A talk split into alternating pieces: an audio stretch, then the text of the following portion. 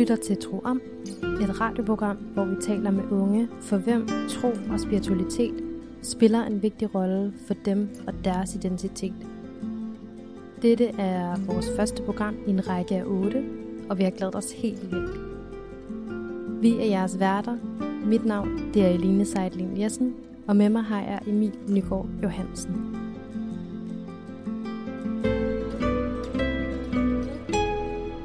I dette program er vores gæst Jonas, som er jøde.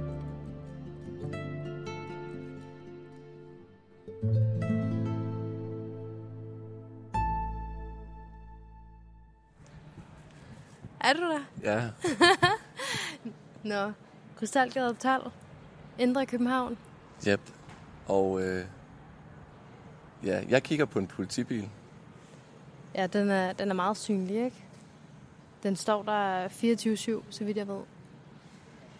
Vi er ved den jødiske synagoge. Det er vi. Står foran et meget stort hegn også. Og en kæmpe stor gul bygning. Som er sådan lidt, og det skulle der vist være en historisk grund til, men den er ligesom lidt inden. Den ligger ikke lige ud til gaden. Nej, fordi der er hegnet ligesom, ikke? Og så er der nogle meter, sådan noget 5 meter hen til bygningen. Vi, både Elina og jeg, vi bor jo i København, så vi er vant til, når vi endelig cykler igennem her, så plejer der faktisk at være bevæbnede politibetjente. Ja, eller vagter. Men der er ikke nogen i dag, faktisk. Det undrer mig lidt. Ja. Men nu kommer Jonas vist. Hvad synes du, det ligner, det der? Altså slusen? Ja. Et lille fængsel. Ja, eller en lufthavn.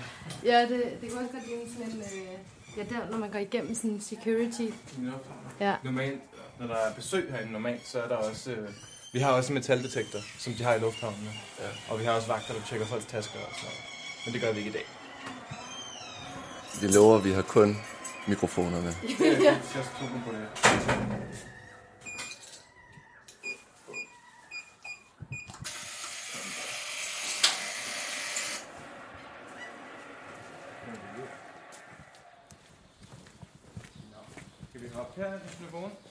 Ja, lad os... Eller vi går i rundt? Nej, lad os da tage synagogen først. Ja, jeg har aldrig været her.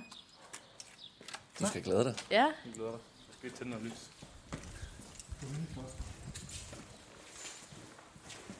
Altså, du behøver ikke tage en kalot på, som holder handen. Det er sådan, okay. Når man sparer noget på hovedet, som er. Og det er kun mænd, der skal have noget på hovedet? Ja. Det er ikke, Jonas, det er ikke disrespectful at have kasket på. Altså, hvis jeg nu var i kirke, for eksempel, yeah, så vil jeg jo måske helst undgå kasketten. Det er en god pointe. Jeg kan godt gøre det. Man vil sige, at det vil være det. Men fordi at reglen her er, at man skal have noget på hovedet, ja, så er reglen, at det skal være noget på hovedet.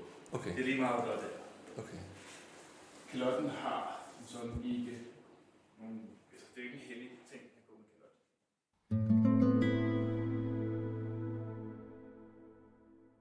med kalot. Det første, jeg måske lægger mærke til, det er, at det lidt ligner en kirke på nogle punkter. Jeg har fået tit at vide, dengang jeg var turguide herinde, at det lignede vores frugekirke. Og det er også lidt fordi, at ham, der har designet den her synagoge, han var også i familie med ham, der designede vores frugekirke. Så de er sikkert blevet inspireret af hinanden. Den er blevet designet med det sindelag, at det skulle ligne lidt en oriental bygning. Der er en del guld. Ja, der er meget guld. Der er bladguld, men ja, det er der. Det er mest af alt fordi, at det er for at give et udtryk af, at synagogen er værdifuld. For den er noget værd. Den er meget værd. Hvad står der deroppe? Også i guld. Teksten, der står øverst op i guld, som er den store tekst. Skal jeg sige det på hebraisk, og så på, og så på dansk? Okay. Men på hebraisk, så står der, Dalifne mi ata umet, og det betyder, vid hvem du står foran. Så det er ligesom en stor påmindelse, når man kommer ind, det er også det første, man måske lige ser, når man kommer ind i synagogen, at man skal være bevidst omkring, hvor er det, man er. Det er meget unormalt for synagoger rundt omkring i Europa. Det vil man lægge mærke til, hvis man tager rundt i synagoger i Europa. Det kunne jeg anbefale, at man gjorde.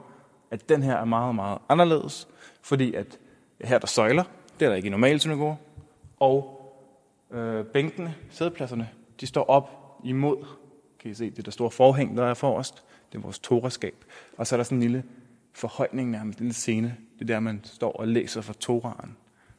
Normalt så vil den der scene være placeret i midten af synagogen, og bænkene vil være placeret rundt om, og ikke op imod. Og det er det, der er lidt kristne eller kirkelige præg, der har kommet på synagogen. Og også, I kan se, der er en prædikestol deroppe lige ved forhænget. Det er ikke normalt, at man har prædikestol i synagogen. Man kan jo godt forestille sig, at kongen på det her tidspunkt tænkte, det må heller ikke se alt for unormalt ud. Ja, men præcis. Og det var også lidt det, tanken var, da jøderne fik lov til at bygge en stor synagoge i København. Det var, at det skulle ligne en kirke, fordi man ville ikke rigtig anerkende, at der var nogle andre end kristne. De var bare andre slags kristne. Vores rabbiner måtte heller ikke hedde en rabbiner, det skulle hedde en jødisk præst, og han skulle gå i en præstekjole, der var lidt anderledes end en normal præstekjole. Så man gjorde meget for ligesom at assimilere det, kan man sige på den måde. Men stadig holdt det adskilt, så en kristen mand, hvis han gik herind, så kunne han sige, det er vist ikke lige en dansk folkekirke, det her. Hvordan sidder mænd og kvinder sammen? Nej. Normalt til gudstjenester så sidder vi adskilt. Mændene sidder nede, og kvinderne sidder oppe på første sal. Til bryllupper er det anderledes, der plejer man at sidde, eller ikke sidde sammen, men der sidder begge køn nede, men så adskiller man dem i hver sin side, og så nogle gange putter man sådan en skillevæg op imellem folk. Vi har haft lidt sådan en reformering herinde for tiden. Vores rabbiner, Jair Malcher, har forsøgt at få piger, når piger skal stå bat mitzvah, så de bliver konfirmeret, så må de også gerne læse op for Toraen. Normalt er det kun drenge, der må det. Men jeg har prøvet at få det indført, at hvis piger gerne vil, så må de også gerne det. Jeg har ikke været uden problemer at gøre det, tror jeg. Men det har i hvert fald fundet sted. Det er sket. Så det er sådan små skridt, folk som har prøvet at ændre lidt på ting herinde. Men det er svært. Det er svært at ændre på sådan nogle ting. Ja, det kan jo ikke se det. Men helt forrest i den retning, som faktisk peger mod øst, der har vi mit store forhæng. Så rødt ved lure. Inden bag det, der er et skab, hvor der står vores torruller, og jeg tror, vi har et sted mellem 5 eller 6 torruller, og torrullerne, det er jo bare de 5 første bøger af det gamle testamente til Toraen, de 5 Mosebøger, som står bag der. Og så når man har gudstjeneste, så åbner man det op, og tager man en af dem ud, og lægger dem ned på scenen der, med det der alter, der er på scenen, og så læser man højt for det, eller man synger det faktisk højt. Der er de der 2, ja. Og nu gætter jeg bare. Ja, det er godt gæt. Men jeg tror jo, det er de tilbud. Det er det også. Så de står sådan, de står jo ret oplyst, helt øverst. Ja, det gør de. Det er måske en visuel pointe i de placerede. De er placeret over toraskabet, som det øverste. Fordi de 10 bud er faktisk det vigtigste bud. De er også en del af Toraen, men det er de 10 vigtigste pointer, der er i hele Toraen. Og så går det ellers ned. Så det er oplyst jo, så man kan se, hvad der står. Der er ikke super meget andet. Det ligner jo egentlig på mange måder bare en kirke, bare med mere guld. Jeg vil sige, der er lidt mere blær over det. Ja, den er måske meget, jeg vil ikke sige præsentøs, men den viser meget, at den er meget værd. Mm. Og det tror jeg også var intentionen med det. Jeg kom lige til at tænke på noget. Jeg var faktisk nemlig i Israel her i oktober. Nu stod jeg lige med ryggen til. Må man gerne det? Til torskab? Ja. Det kan du ikke undgå. Nej, okay. Når man går ud af synagogen. Selvfølgelig kunne man sige, så skulle man gå baglæns ud. Det kunne man godt antage. Det har vi aldrig gjort her. Nej. Så jeg tvivler stærkt på, at det er forkert at gøre. Okay. Hvorfor spørger du om det? Fordi ved grædemuren, der må man ikke gå med ryggen til. Grædemuren, grædemuren er en lidt anden ting. Fordi grædemuren er, det er det sidste stykke bygning, der er tilbage fra det første tempel. Ikke? Det andet tempel, det gamle tempel, vi havde i Jerusalem. Og det tempel er sådan det mest hellige, hvis der var noget, der var det mest hellige i jødedommen. Så der kan jeg godt forstå, at man føler, der må man ikke gå med ryggen til. Selvom den mur der, det er jo ikke en del af templet, det var en del af muren, der stod rundt om templet. Så har man haft den idé om, det må man ikke gøre. Og man også har gjort det, dengang man havde et tempel. Det er svært at sige. Velkommen til programmet Tro om. Vi sidder i det jødiske hus, som er lige bag den jødiske synagoge i København, med Jonas. Vi er jeres værter, Eline og Emil. Vi har fået en lille tur først. Tak for den, Jonas. Det var så let, selvfølgelig. Kan du ikke prøve at starte med at bare sådan lige introducere dig selv til lytterne? Jo. Mit navn er Jonas Benjamin Abramsson Demsitz, så det er et meget langt og lidt jædisk navn. Jeg er 24, studerer teologi ved Københavns Universitet, og så arbejder jeg som lærervikar på den jødiske skole, Carolineskolen. Og jeg har jo været jøde hele mit liv. Jeg har også gået på den jødiske skole, Carolineskolen, siden, faktisk hele tiden børnehaven op til 9. klasse. Og først rigtig været i kontakt med almindelige danskere, da jeg tog på efterskole i 2011. Så jeg hele min barndom har været jødedom. Men min familie har været meget sådan kulturelt jødisk, så de har ikke været særlig religiøse, men der har været meget fokus på at overholde nogle af de der regler, der er i jødedommen, for ligesom at stedfaste en form for jødisk identitet. Spisereglerne har været en del af det, helligdagene, men ikke så meget bøn og synagogegang, som det er for andre. Jeg selv, vil jeg sige, har haft et skift igennem mit liv, og har gået fra at være stærkt ateistisk, til så at have været mere sådan lidt, hvad kan man kalde det, teistisk, og så blevet, jeg vil lidt våge påstå, at jeg er troende jøde. Jeg er på nogle punkter mere troende, end nogle af mine teologikammerater, har jeg fundet ud af. Hvilket kom bag på mig, når man tænker over, det er teologi. Var der noget bestemt, der gjorde, at du blev gået fra at være ateistisk til at være sådan troende jøde? Det er et godt spørgsmål. Jeg får det spørgsmål ret tit selvfølgelig, men det er ikke nemmere at svare på, for hver gang man ser det. For hvad der gør, man sådan vender sig mod tro? Jeg tror, det er jo super individuelt for hvert menneske, hvad der får dem til at tro på noget. For mit vedkommende, så var der to ting, der gjorde det. Det ene var, da jeg kom i den sene teenagealder, og jeg havde et personligt behov, for at have noget, der ligesom, nu bruger jeg et svært ord, noget, der konstituerede mit eksistensgrundlag, eller noget, der sagde til mig, at jeg var her af en grund, og ikke bare fordi, at alting er tilfældigt, og nu er du her. Det er super angstprovokerende at tænke på den måde, synes jeg. Og det andet var, at jeg havde et behov for objektiv moral. Jeg havde behov for, at der var en måde, man kunne forstå godt og ondt på, for uden det bare var noget, man synes. Og der vil jeg sige, at teologi har som studie været rigtig godt, fordi der arbejder vi også med filosofi, så vi kan få lov til at læse mange filosofer, der har prøvet faktisk det modsatte. Kant er jo faktisk en af de mere prominente navne inden for oplysningstiden, der prøvede at argumentere for en objektiv moral, der ikke var funderet i religion. Det gjorde han ikke så godt. Men det er derfor, jeg tror jeg. Brugen for noget, det lyder bare så simpelt, ikke? Det der med brugen for noget moral, men det er mere end det. Det er brugen for, at der findes en måde at være et godt menneske på. Jeg tror, det er det vigtigste. Hvad med din familie?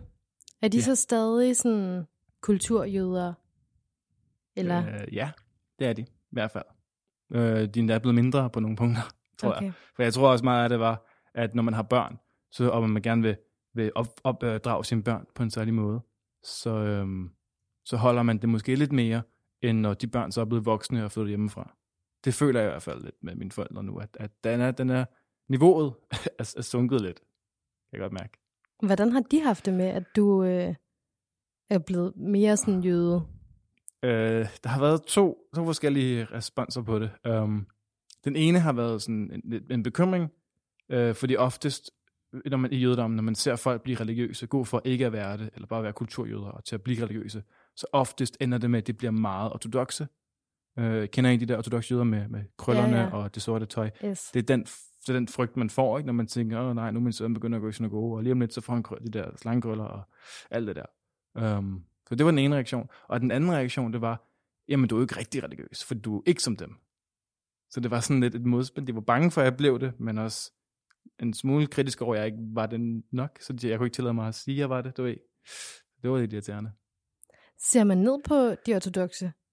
Nej, det vil jeg ikke være på, som vi gør. Vi er uenige om ting. Men jødedom er også bygget på et fundament af dialog, så det er kun en god ting, at vi kan være uenige. Kan du ikke lige prøve at uddybe den jødiske menighed i Danmark, sådan hvad den består af? Fordi der, hvor vi er nu, eller her, det er den største menighed, men der er også andre. Ja, vi har jo tre jødiske trosamfund i Danmark, registrerede trosamfund, så vidt jeg ved. Det kan være, at der er en skjult en derude. Vi har vores menighed, der hedder det jødiske samfund i Danmark. Før i tiden hed det mosaiske trosamfund, som er det største, og den har været længst tid. Så har vi noget, der hedder Chabad, eller det kalder sig Chabad. Det er ligesom en bevægelse inden for jødedommen, som minder meget om pietismen i kristendommen, hvis man ved, hvad det er. De går meget op i at være sådan rene og ægte. Ideen er lidt, at man skal føre jødedommen tilbage til det, det var engang. Altså, vi snakker flere tusind år siden. Og den bevægelse, der kommer fra 1800-tallets Polen. Det er også derfor tøjet også. Det er tøj, de går med derfra. Og de har en særlig måde at fortolke Toraen på. Vores menighed er det, man kalder ortodoks, som ligger sådan måske et midtersted mellem det ultraortodokse, som er de der rasidim, og så har man det, der hedder reformjøder. Vi har også en menighed i Danmark, der er reformerte, hedder Shihatsafon, og det er det, som man hedder reformjøder, og reformjøder er mere, så vidt jeg forstår, er sådan rent teologisk. Vi bygger det mere på sådan eksistensfilosofi, mere end religiøs praksis. De har ikke så tit gudstjenester, og på mange punkter virker de mere progressive end vores menighed, for eksempel. Sådan noget med, de blander mænd og kvinder, og de har en kvindelig rabbiner. De synger ikke så meget på hebraisk, men mere på dansk. Og sådan. De er lidt mere, nu laver jeg sådan en gåseøjne med mine fingre, integreret på det punkt, kan man sige. Så det er de store forskelle, der er mellem de tre menigheder. Jeg kunne godt tænke mig at vide, hvornår er man jøde? Ja, et godt spørgsmål. Fordi det er ikke så lang tid siden, at jeg læste en bog, som Martin Krasnick skrev, som hedder Fucking Jøde. Yeah. Ja. Hvor han ligesom siger, at man kan ikke undslippe, uanset hvad man gør, så kan man ikke undslippe, at man er jøde, uanset hvor meget man egentlig tror, så er man jøde. Yeah. Er det den samme holdning, du har? Og kan du måske også lige forklare, ja, så vidt jeg forstår, så er det sådan noget med, at når ens mor er jøde, og man bliver født af den her jødiske mor, så er man jøde. Ja, altså ifølge traditionen, så siges det, at har man en jødisk mor, så er man jøde. Har man ikke en jødisk mor, så er man officielt ikke jøde, men menigheder er tilbøjelige til at lade en konvertere, hvis man har en jødisk far, for eksempel. Vores menighed har været sådan i noget tid og ændret sig meget, og vi er det sted nu, hvor vi anerkender folk som jøder, hvis de ikke har nogen jødisk mor, men også bare har en jødisk far, eller hvis de vælger at konvertere helt. Fra ingen jødisk baggrund til jødedom. De fleste mennesker har et eller andet jødisk et sted i deres familiehistorie, men måske meget langt væk. Men det er ikke alle menigheder, der er sådan. Så den gængse forståelse, det er, jødisk mor er lig med jøde. Og det bygger jo på en idé om, at jødedommen er mere end bare en trosretning, en religion. Det er jo også ligesom en forståelse af en etnicitet. Man føler, man har et etnisk ophav et sted, og en og på den måde også ligesom en etnisk historie, ligesom kurder og palæstinenser og serber og sådan noget. Andre folkeslag, der har også haft det svært, ikke? Romaer. Så har jøderne den samme forståelse. Og det er også det, der har skabt, ligesom, tror jeg, de stærke subkulturer i jødedommen, som har været i majoritetssamfundet, ikke? Det er derfor, de har været så stærke. Altså, de har været bare tilknyttet. Og også måske meget, meget isolerende, i hvert fald i gamle dage, ikke? Meget adskilt sig meget fra store samfund, for de havde haft deres egen ting. Og det er måske også derfor, man ikke har været så glad for dem. Fordi når folk de sådan, skjuler sig væk, ikke, så kan man godt kigge lidt skævt til dem.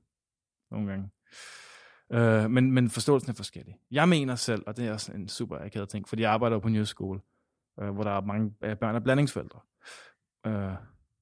Jeg mener selv, at hvis man har lidt jødisk i sig, om det er en bedstemor, eller en oldemor, eller tip-tip-oldemor, eller oldefar, whatever. Hvis man har et eller andet jødisk i sig, så er man jøde. Eller så kan man kalde sig jøde, kan man sige, ikke? Det er min forståelse af det. Det behøver ikke være moren direkte, eller faren direkte. Bare der er et eller andet. Og det ser også, fordi jeg mener jo også, at jødedom er mere end en trosretning. Det er både en trosretning og en etnicitet. Fordi hvis du spørger, nu bliver det måske lidt grotesk, men hvis du spørger en nynazist, så har han ligeglad med, hvad jeg tror på. Så kigger han bare på, hvor jeg kommer fra. Det handler ikke om den Gud, jeg tilbeder, eller det sprog, jeg snakker. Det handler om, hvad der er i mit blod, kan man sige, ikke? Det var også det, der var med nazismen og holocaust. Det var en raceteori. Det var ikke en diskrimination af en religion, som sådan.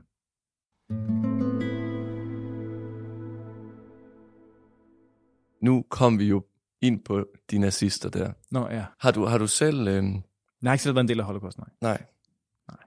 Det danske trossamfund, jødiske trossamfund, slap jo. Forholdsvis. Det er lidt forholdsvis, det er lidt, man skal også passe på, hvad man siger, ja, men slap forholdsvis billigt jo i forhold til resten af de europæiske jøder. Det kan man sagtens påstå, helt sikkert. Er det noget, der fylder meget her i synagogen for eksempel? Jeg ved, I har de her sådan nogle mindesmærker og så videre. Altså ja, det fylder selvfølgelig en del i vores menighed. Vi havde her i, hvad det er, oktober 19 må det have været, havde vi den her mindetjeneste, hvad kalder man det, ceremoni. Kæmpestor ceremoni, hvor synagogen var fyldt op med politikere og tv-folk og almindelige mennesker, men så kunne man købe billet til det og sådan noget. Og så fejrede vi, det var sådan en fejring af befrielsen af jøderne, ikke? Hvor kronprinsen også var her og alt muligt. Det var ret stort. Så jeg vil sige, at det er noget, vi helt klart tager seriøst som enhed. Det er ikke noget, vi snakker om. Sådan, det er ikke fordi, at det er hver dag, man lige skal huske nu, der var noget, der hed Holocaust. Det gør vi ikke. Nogen af os gør. Men ikke os alle sammen. Men jeg har helt klart sige, at det har helt klart... Det har lagt sådan et, jeg tror man det man kalder et historisk traume hos mange jøder i Europa og også i Danmark. Selvom at danske jøder måske slap det billigt, så er det stadigvæk efter det samme traume, som det har hos andre jøder i Europa. Er det en fremtidsfrygt også? Ja, det er helt klart, det er det for nogen. Og for nogen er det endda en forventning. Det er som om, at sådan, selvfølgelig sker det igen. Og det er måske også derfor, der er så mange jøder i Europa og i Danmark også, der er meget pro-Israel, eller pro-israelsk. Ikke nødvendigvis, fordi de støtter Israel som stat, eller det gør de jo nok, men ikke det, som Israel som stat gør. Men ideen om Israel kan de godt lide, fordi det er et sikkerhedsnet. Fordi de altid føler, at de skal kigge sig over skulderen. Det føler jeg meget fra mine forældres side, og jeg er påvirket af mine forældre på den måde. Jeg har jo tatoveringer, der er hebraisk. Det kan man ikke lige se, men det har jeg. Jeg går med en davidstjerne rundt om halsen. Nu går jeg ikke med kalot eller kippah til hverdag, men det gør jeg bevidst, fordi at jeg ikke bryder mig om at vise det frem så voldsomt. Men mine forældre fortæller mig, at jeg skal skjule mine tatoveringer og min davidstjerne, når jeg går i byen. Fordi de er bekymrede for, at der er nogen, der vil se det og tænker, at det er en jøde, og så vil der sker der et eller andet. Nu hvor du selv nævner de der tatoveringer. Ja. Yeah. Hvad står der? Må vi høre, hvad der står? Ja, det må eller jeg gerne. Nej, det er fint nok, det må jeg gerne. Jeg har 3 i alt. Jeg har 2 på min højre arm, og 1 på min venstre arm. 2 af dem er bare nogle ord, og den tredje er en sætning.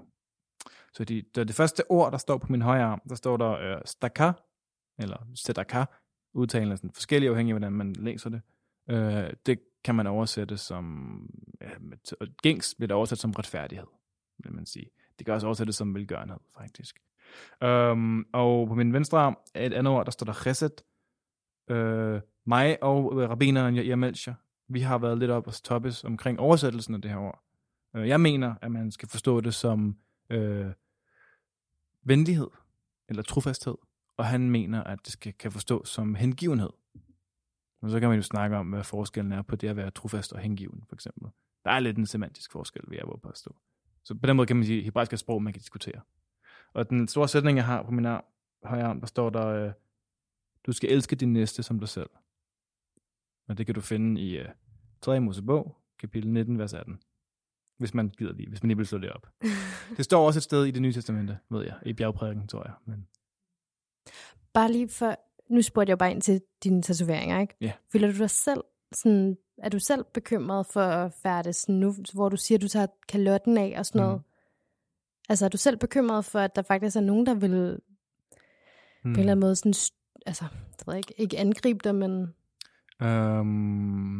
det er ikke noget, jeg tænker på meget, nej. Men jeg er opmærksom på det, helt klart. Og jeg har gået i byen med min kalot på. Der er også nogle helligdage, hvor jeg gør det, fordi så synes jeg, jeg skal have den på hele tiden.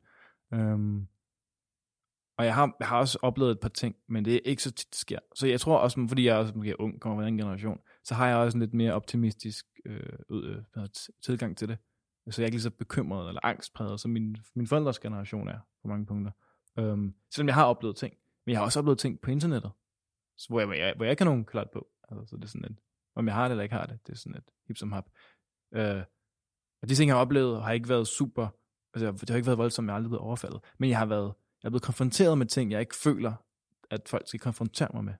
Bare fordi jeg er jøde. Hvad for eksempel?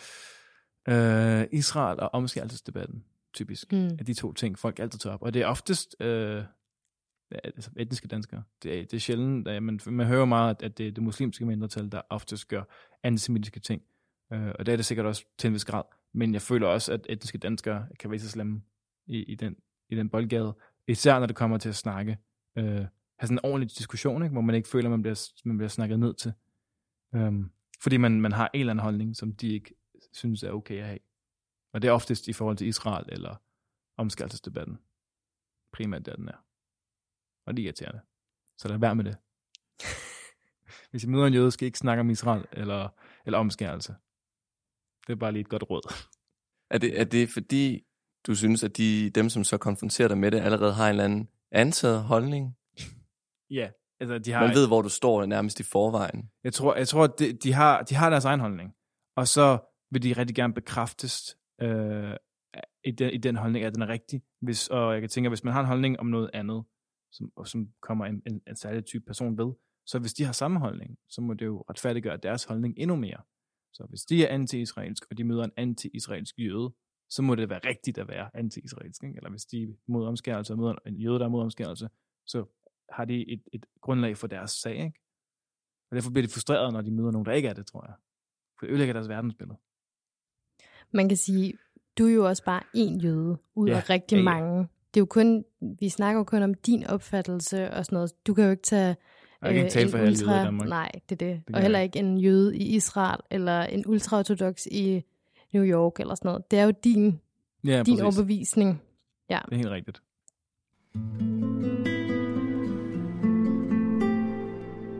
Jeg har set så mange, også før vi begyndte at lave det her, set så mange videoer med jødisk musik fra Israel primært. Det er jo helt vildt, hvad der sker dernede. Ja, det er ret musikalsk anlagt. For mig hænger jo det at være ortodoks eller konservativ i sin religion, hænger meget sammen med ikke at være festlig. Men jeg synes, når jeg ser mange af de videoer, der findes på YouTube, der er sgu fest. Nej, jeg ved, der er en festreligion. Der er hele dage, hvor vi skal drikke os fulde. Altså, I skal? Ja, der var det pålagt. Hvis man er voksen, så skal man drikke sig fuld. Nå, jeg synes, vi skal tage din sang. Ja, lad os gøre det. Vil du ikke lige introducere den? Den sang, som jeg har valgt, den hedder Shalom Aleichem, og det er faktisk en sang, man synger typisk, når det er Chabad, som jo er den der hviledag, vi har, starter fredag aften og til lørdag aften, og den er meget, den gentager sig meget, den er ikke så lang, det er samme, men det den handler om er egentlig, at der er nogen, der mener, der er sådan en myte, der siger, at når det bliver Chabad, så sender Gud, Hashem, det er så Guds navn på hebraisk, Hashem, så sender Gud... nogle engle ud til folk, og sådan for at give dem, han sender fred med de her engler, kan man sige, ikke? Fordi man hviler, og man skal have en fredelig Shabbat. Vi siger også Shabbat Shalom, som en hilsen, det er fredelig Shabbat, kan man sige, ikke? Det er vores som hilsen. Og den her sang handler så om de her engle, hvor man ligesom siger til dem, hey, jeg håber, I kommer godt afsted, og I må lige hilse Gud, når I ser ham, og have det godt. Det er sådan det, den handler om. Lad os høre den.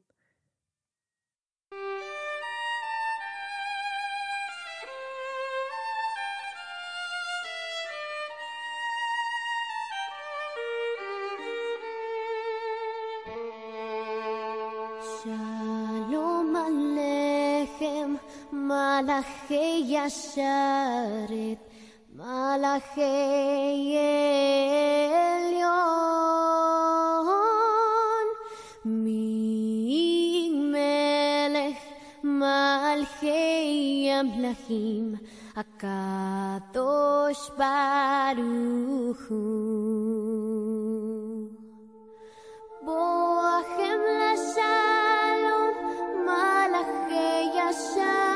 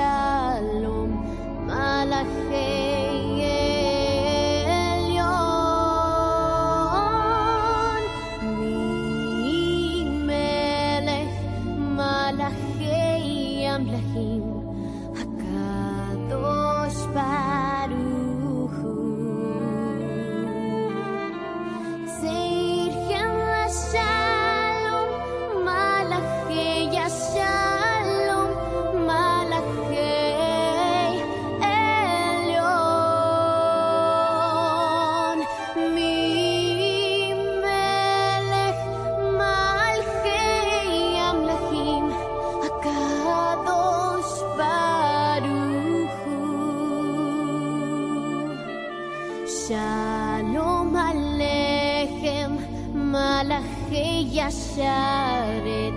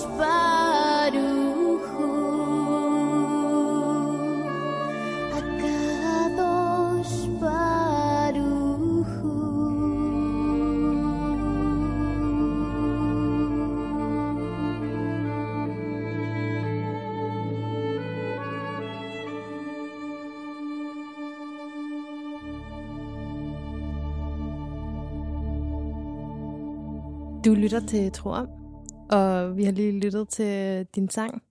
Ja. Mm. Og så har vi snakket lidt om, fordi vi fik lige et glas vand, mens sangen spillede og sådan noget. Så har vi snakket lidt om de soldater, vi har set ude i gården blandt andet. Og den politibil, der holder foran synagogen, og nu var der ikke vagter i dag. Nej, det er normalt, ja. Bevæbnede vagter. Der er jo, man kan sige, der er i hvert fald en grund til, at der er al den sikkerhed, og det bunder jo i terrorangrebet i 2015, hvor at Krudtønden blev først beskudt, hvor der døde en, og så tog den her terrorist så videre til Krystalgade, hvor vi er nu, og skød Dan Usan, som var sikkerhedsvagt. Yeah. Og så alle de her foranstaltninger, som er kommet, jeg går ud fra, at der var ikke noget af det her før 2015. Der har altid været meget sikkerhed, siden jeg har været barn. Ikke lige så voldsomt som nu, men der har altid været stort gitter ude foran med vagter. Ikke bevæbnede vagter, dog, men med vagter. Dan Usan var heller ikke en bevæbnet vagt.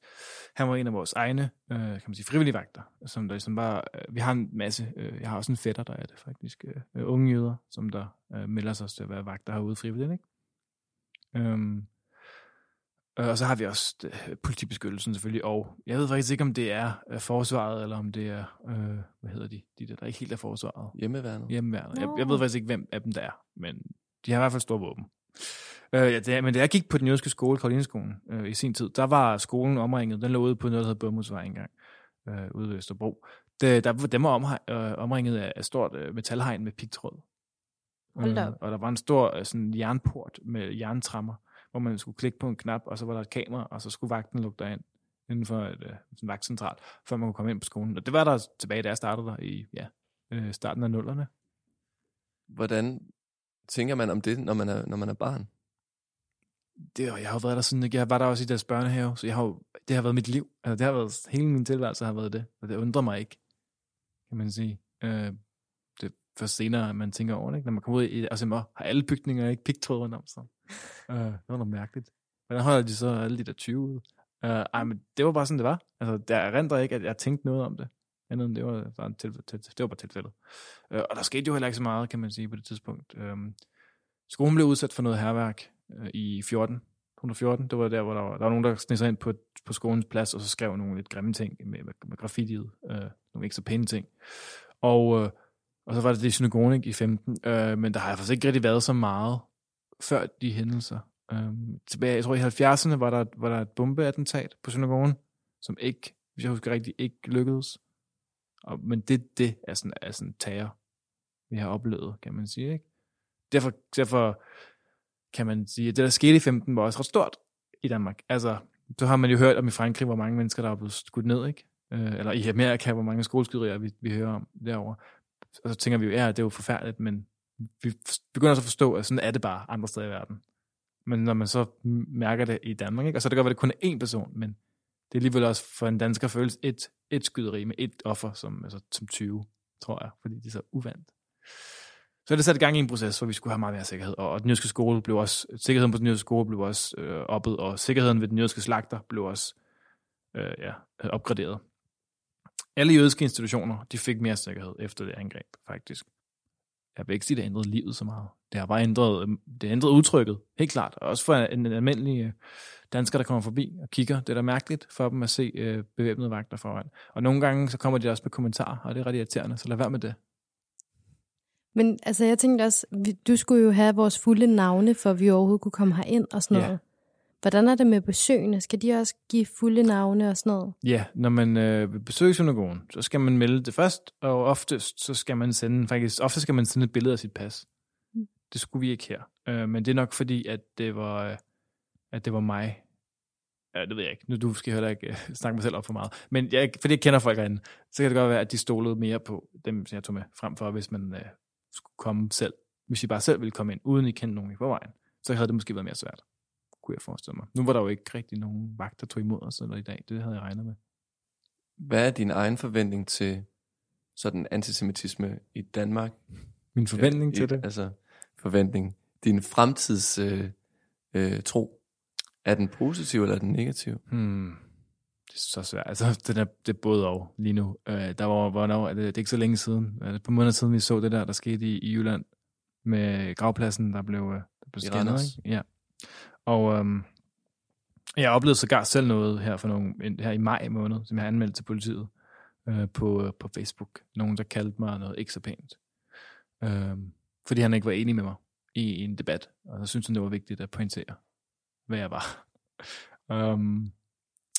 Men det er svært at sige, fordi antisemitisme i dag er ikke det samme, som det var for 70 år siden. Det er for nogle af det måske. Men det er det. Som udgangspunkt, så bygger det, vi snakker lige kort om det selv her i pausen, så bygger det på konspirationsteorier. Oftest det, vi ser på højrefløjen, ikke? Eller så bygger det på et meget stærkt Israel-had, som der for nogen kan være svært at skelne, hvor det kan være svært at skelne mellem jøde og israeler. Jeg vil ikke sige jøde og sionist, fordi at sionisme og Israel har ikke nødvendigvis noget med hinanden at gøre i alle kontekster. Så israeler og jøde, og så europæisk jøde, ikke nødvendigvis det samme. Og jeg føler ikke, og det tror jeg godt, at vi alle muslimer også kan være enige med mig i, at man skal ikke føle sig, man skal stå til ansvar for andres gerninger, bare fordi man har et eller andet til fælles med dem. Og det føler jeg meget, jeg skal. Der var en fyr, der beskyldte mig for at være del af en massakre under den israelske arabiske krig i 48, fordi jeg var jøde. Så havde jeg jo bare en del af den massakre. Så var jeg medansvarlig for det, åbenbart. Og det er ikke grotesk. Det kan man ikke godt påstå. Og det er jo samme, når folk siger, at muslimer skal sige undskyld for ISIS eller al-Qaida eller sådan noget. Og så siger jeg, det er helt hjernedødt. Så mine forhåbninger er sådan... de grå, kan man sige. De er meget grå. Jeg har hverken positive eller negative forventninger. Jeg tror, at det er både og. Det er stigende, men det er også faldende. Det stagnerer meget lidt nogle gange. Ja, det er virkelig svært at vurdere, synes jeg. Så for jeg er selv en pessimist. Jeg er selv meget pessimistisk, så jeg siger, det er negativt, for at være helt ærlig. Men kan det så også være på baggrund af, at for eksempel sådan et terrorangreb i 2015, at sådan noget finder sted, eller den der med gravpladsen i Randers, eller sådan, er det med til at... Altså, jeg tænker bare... Det er sjovt faktisk ikke, fordi jeg tvivler stærkt på, at vi oplever... at vi kommer til at opleve meget mere af den slags, mere voldsomme hændelser. Slet ikke. Det er ikke det, jeg frygter i Danmark. Fordi folk i Danmark er meget moderate, og det er jo ikke en dårlig ting, kan man sige, vel? Så det er ikke sikkert, at de tager de skridt. Men der, hvor den ligger, det er, at det behøver ikke være, det behøver voldshandlinger, der gør noget slemt. Det kan også bare være, bemærkninger, eller hvordan man omtaler ting i den offentlige debat, for eksempel, også meget. Og jeg vil næsten må påstå, at det er næsten værre at blive set ned på kulturelt, end det er at blive fysisk overfaldet. Fordi det kan man også skjule lidt bag andre intentioner. Du kan ikke skjule en knytning i ansigtet, og du kan godt skjule en hadsk tale, kan man sige. Vi ser det med Rasmus Paludan. Altså, det er et godt eksempel, ikke? Hvordan man skjuler det bag en eller anden politisk agenda. Og det bekymrer mig lidt, for at være ærlig. For det føler dig meget af. Kunne du godt ende i Israel? Jeg har faktisk tænkt over det meget. Jeg har en søster, der bor i Israel. Flytter til Israel og gifter, har et barn der. Og for at blive rabbiner, som var en af de ting, jeg gerne ville med mit liv, der er det helt klart bedst, jeg kan enten tage til England eller til Israel og læse på en yeshiva, som er sådan en rabbinerskole. Så der er mange ting, der ligger i kortene for, at jeg skulle gøre det, men jeg har ikke lyst til at bo i Israel. Jeg bryder mig ikke om Israel, som rent politisk. Altså, Israels politiske, sådan, værdipolitik og fordelingspolitik er meget højreorienteret, meget sådan neokonservatistisk, og jeg er selv meget venstreorienteret. Så det vil ikke give mening for mig at bo i Israel. Det er også et hårdt liv, og jeg hader varme, så hvem kan leve i 40 graders varme? Ikke mig. Godt nok har de aircondition, men stadigvæk, ikke? Jeg kan ikke forestille mig selv at bo i Israel. Det kunne jeg ikke. Medmindre de bliver reformeret politisk, for en stor politisk reformation, men får nogle bedre forhold til sine nabolande, ikke? Ellers ikke. Men jeg er der tit. Jeg er der i hvert fald en gang om året, minimum. Hvor mange søskende har du? Jeg har 2. Jeg har en storsøster og en halvbror. Jeg er den yngste. Min bror er 42, og min søster er 32. Og jeg er selv 24, så jeg er lidt en efternøder, kan man sige. Det var din søster nærmest også, jo? Yeah. Ja, det kan man godt sige. Ja, det var hun faktisk også. Sådan var det bare i min familie, umiddelbart. I guess. Men ja, og det er ikke sådan lidt. Min bror på ingen måde jødisk overhovedet. Han er gift med en kvinde, dansk kvinde, og hans børn går på en normal dansk folkeskole. Og der er ikke så meget jødisk hos dem. Min søster, hun er jo selvfølgelig lidt, men også efter hun tog det, tror jeg, hun fik sådan en der blev hun lidt skræmt væk fra det religiøse. Hvis det giver mening. Så i Danmark kan man have tilbøjelighed for at tage være det mere, måske, fordi det gør en lidt unik, kan man måske føles. Men i Israel, der er der så mange, der er det. Og der kan man også måske mærke nogle af de dårlige sider ved det. Altså i Danmark er mange jøder jo meget pro ligestilling og pro-homoseksuelle rettigheder. I Israel er ikke så meget, selvom man lige har fået den første åbne homoseksuelle rabbiner nede i Jerusalem, men stadigvæk, der er jo stadig en stor modbevægelse mod det, ikke? Så på den måde kan jeg godt føle, at man bliver skræmt væk fra det, når man så bliver konfronteret med det på den måde.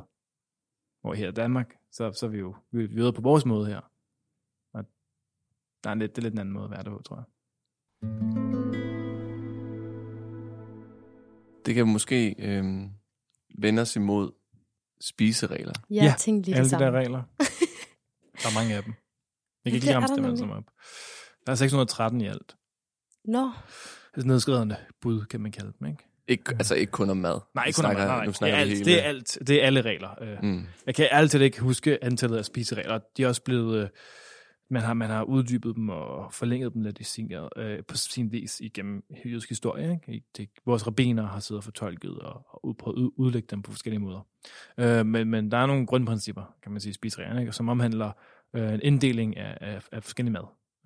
Kød, og fugl og fisk. Og der er forskel på kød og fugl i det her tilfælde. Det ved jeg ikke, hvor mange mennesker synes, at der er i dag. Men det er der her. Eller den er inddelt som alt, hvad der går på jorden, alt, hvad der er i luften og alt, hvad der er i vandet. Hvordan kan man også se det? Så lidt avatar, faktisk.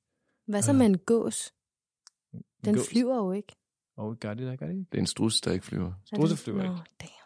Pingviner. Men den tæller faktisk stadig som en fugl, og det gør pingviner også, tænkt set. Fordi de stadig ikke er tænkt set fugle, selvom de ikke flyver. Altså. Har det noget at gøre med deres... er det noget med fødderne? Eller jeg vil gerne vide, hvordan man sådan teknisk inddeler. Ja, altså man inddeler det bare, jeg tror, altså på det tidspunkt, man har lavet det, har man nok inddelt det i, hvad man ser. Hvad kan flyve, hvad løber på 4 ben, og hvad er i vandet. Det er nok en simpel måde. Og så rabbinerne, de har selvfølgelig tænkt over sådan noget med, har man næb, har man fjer, muligvis har man poter, har man kloge, og den slags ting. Kunne jeg forestille mig at komme senere.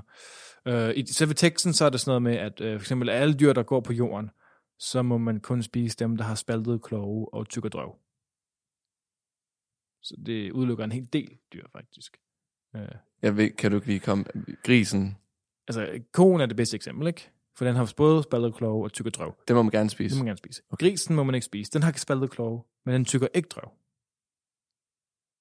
Hvorfor må den... Altså, hvad med... Ej, det forstår jeg slet ikke. Jamen, hvad er grundlaget for den regel? Jamen, den skal tygge drøv. Ja. Yeah. Jeg har faktisk ikke læst nok Talmud-tekster, rabbinske tekster, til helt at kigge, hvorfor det er præcis af den årsag. En af udgangspunkterne kunne være blandt andet, at de dyr, der tygger drøv, de er planteædere. Så vi spiser ikke nogen kødder. Men er grisen? Nu bliver jeg helt forvirret. Det er fordi måske grisen spiser måske lidt klam mad. Den kan spise hvad som helst. Det er måske rigtigt nok. Men jeg er heller ikke ekspert der. Den kan nok. Hvis den virkelig vil, så kan den. Dem har der fået grisekød til grise engang. Ja, som er ret, det er jo ret ulækkert at tænke over. Men det er ret overbevist om, man har. Men ja, det er plantebaseret kost. Eller, ja, det dyr, vi spiser, har plantebaseret kost. Vi må ikke spise rovdyr.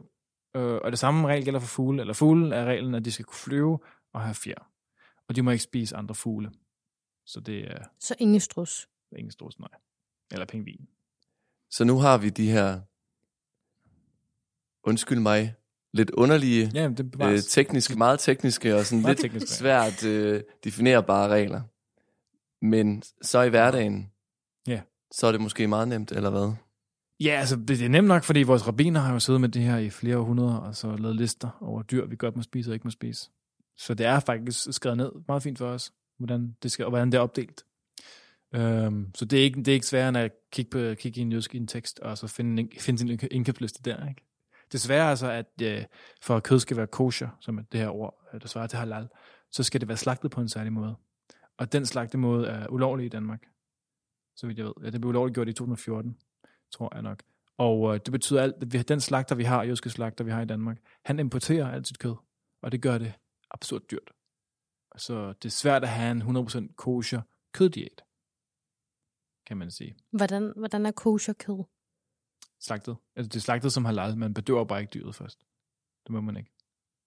Okay. Men det er slagtemetoden den samme. Men vil det så sige, at jøderne i Danmark spiser kød nogle gange, som ikke er kosher? Det gør de fleste. De fleste jøder holder ikke kosher-reglerne særlig meget. Altså holder de dem på nogle særlige punkter.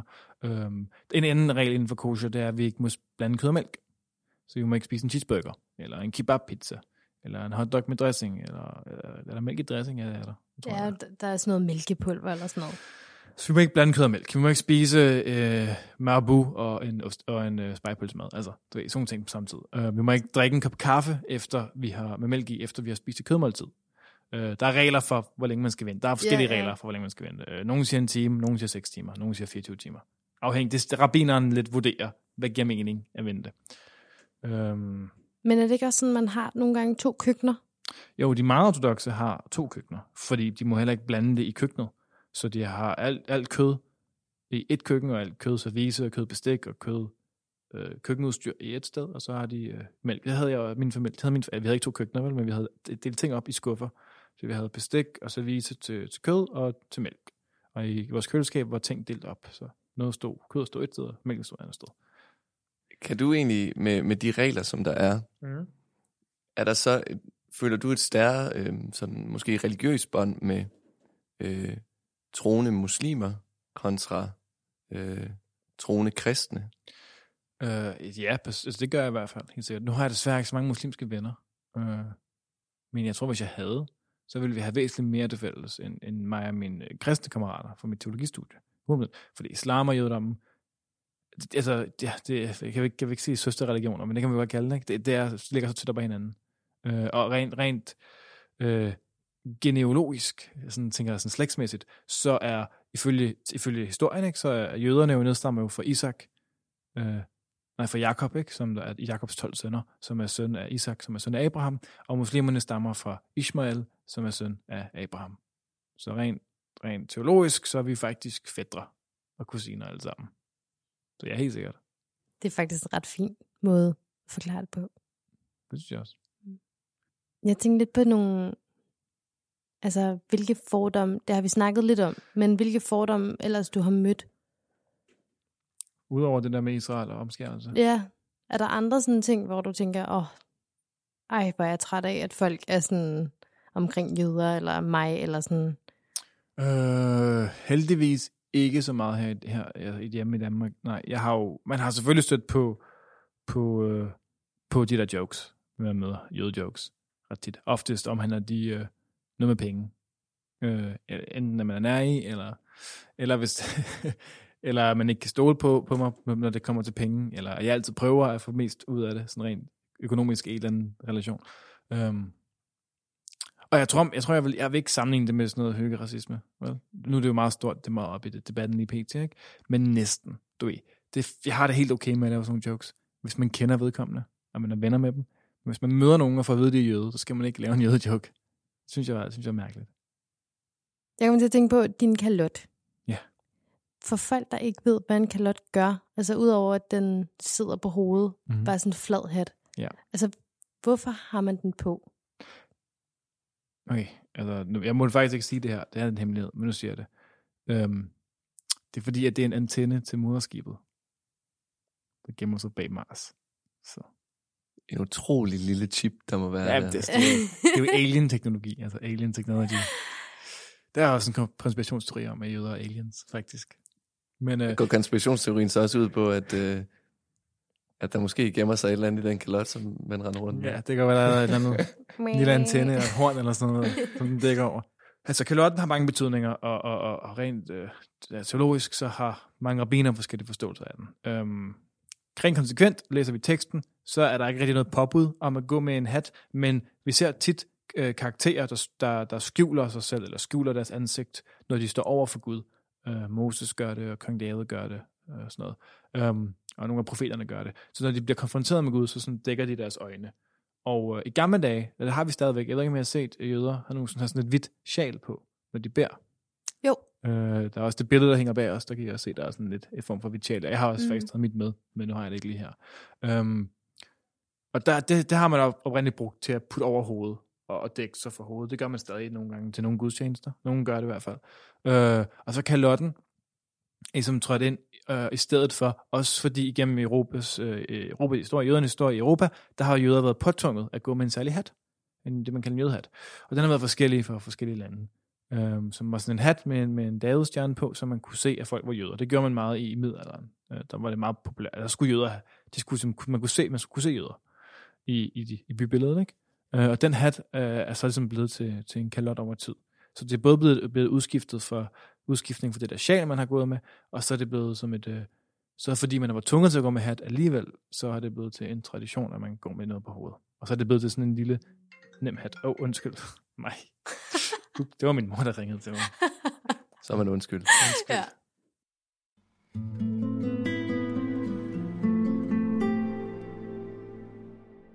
Nå Jonas, du er vores gæst i dag, og derfor så får du det sidste ord her i programmet.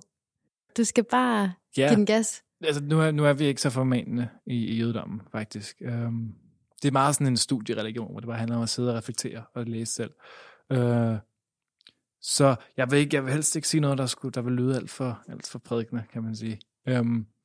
Men jeg tror, en ting, jeg synes kunne være fedt, hvis folk gjorde generelt, som jeg anser som at være meget jødisk, så er det, at nogle gange, så skal man droppe den der sindelagsetik, du ved. Hold op med at tænke så meget over noget, men bare gøre ting. Og det betyder ikke, at man skal være sådan, reckless. Men at man ligesom formår at nogle gange lægge de konventioner, der er der, omkring en bag sig. Og så ture. Gøre ting, man ikke nødvendigvis vil gøre, fordi man føler, at folk vil kigge mærkeligt på en, hvis man gjorde det. Det tror jeg er det bedste. Og det har jøder altid gjort. Det er også derfor, vi ser det mærkeligt ud nogle gange, tror jeg. Så det er jo nok mit bedste råd på vejen. Og det er også det, der får verden til at køre rundt. Det er derfor, vi er skabt, som vi er. For at gøre ting, vi ikke lige tænker over. Det var det, Adam og Eva gjorde, kan man sige, ikke? Det ligger lidt i vores DNA. Så det tror jeg, det jeg vil sige. Og hvornår sender I programmet? Er det en fredag, I sender det på? Eller? Det ved... Nok en søndag, tror jeg faktisk. Er det en søndag? Ja, okay. Må du ikke høre det, hvis det var om fredagen, om midnat en fredag? Nej, så ville jeg bare sige Shabbat Shalom. Men altså... Men det behøver jeg ikke sikkert en fredag. Du har lyttet til Tro om. Programmet, det var tilrettelagt, produceret og klippet af os, Emil og Eline. Musikken, den er lavet af Kasper Bjørnson. Mange tak, fordi I lyttede med. På genhør.